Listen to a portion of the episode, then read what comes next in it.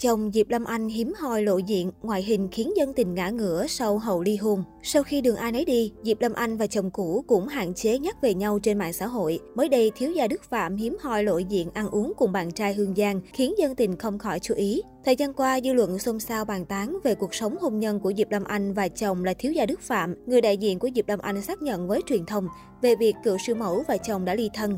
Đến hiện tại, ba mẹ hai con Diệp Lâm Anh cũng đã dọn ra khỏi nhà chồng giữa ồn ào cặp đôi đường ai nấy đi.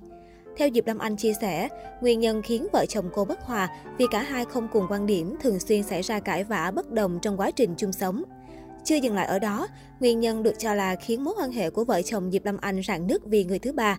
Chia sẻ với truyền thông, cựu siêu mẫu cho biết cô đã có cuộc gặp với người thứ ba để bàn bạc một lời, nhưng người này đã không hợp tác.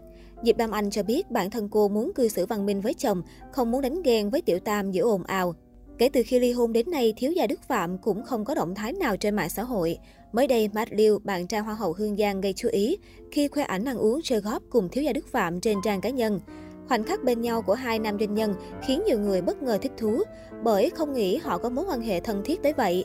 Tuy nhiên, khi nhìn khung ảnh chụp chung cùng bạn trai Hương Giang, thiếu gia Đức Phạm trông thiếu phong độ và tiều tụy hơn. Chiếm trọn spotlight là chiếc khẩu trang trên gương mặt ông xã Diệp Lâm Anh. Nhiều người hoang mang, không biết công dụng của chiếc khẩu trang này là gì khi cắt khoét cả vùng mũi và vùng miệng. Ông kia sợ người khác không biết mình đeo khẩu trang hay gì.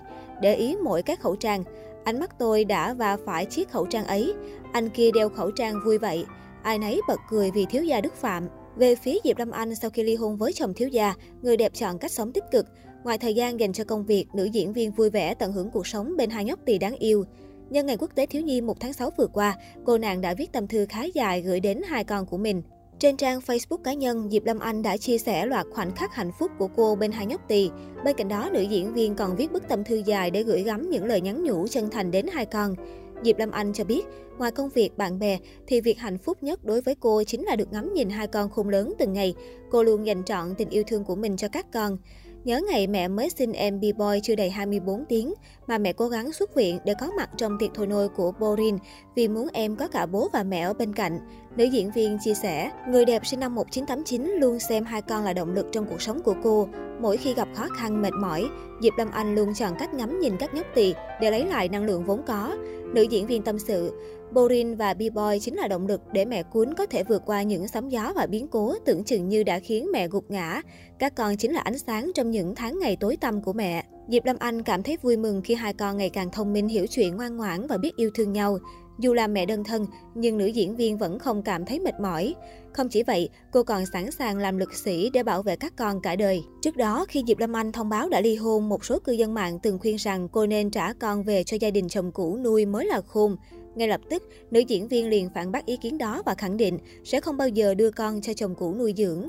Cụ thể, Diệp Lâm Anh đã đáp trả, mình không xa con được bạn ạ, à. Dù bận rộn mưu sinh, nhưng khi về nhà, mình muốn thấy tụi nhỏ. Đó là động lực sống và làm việc của mình.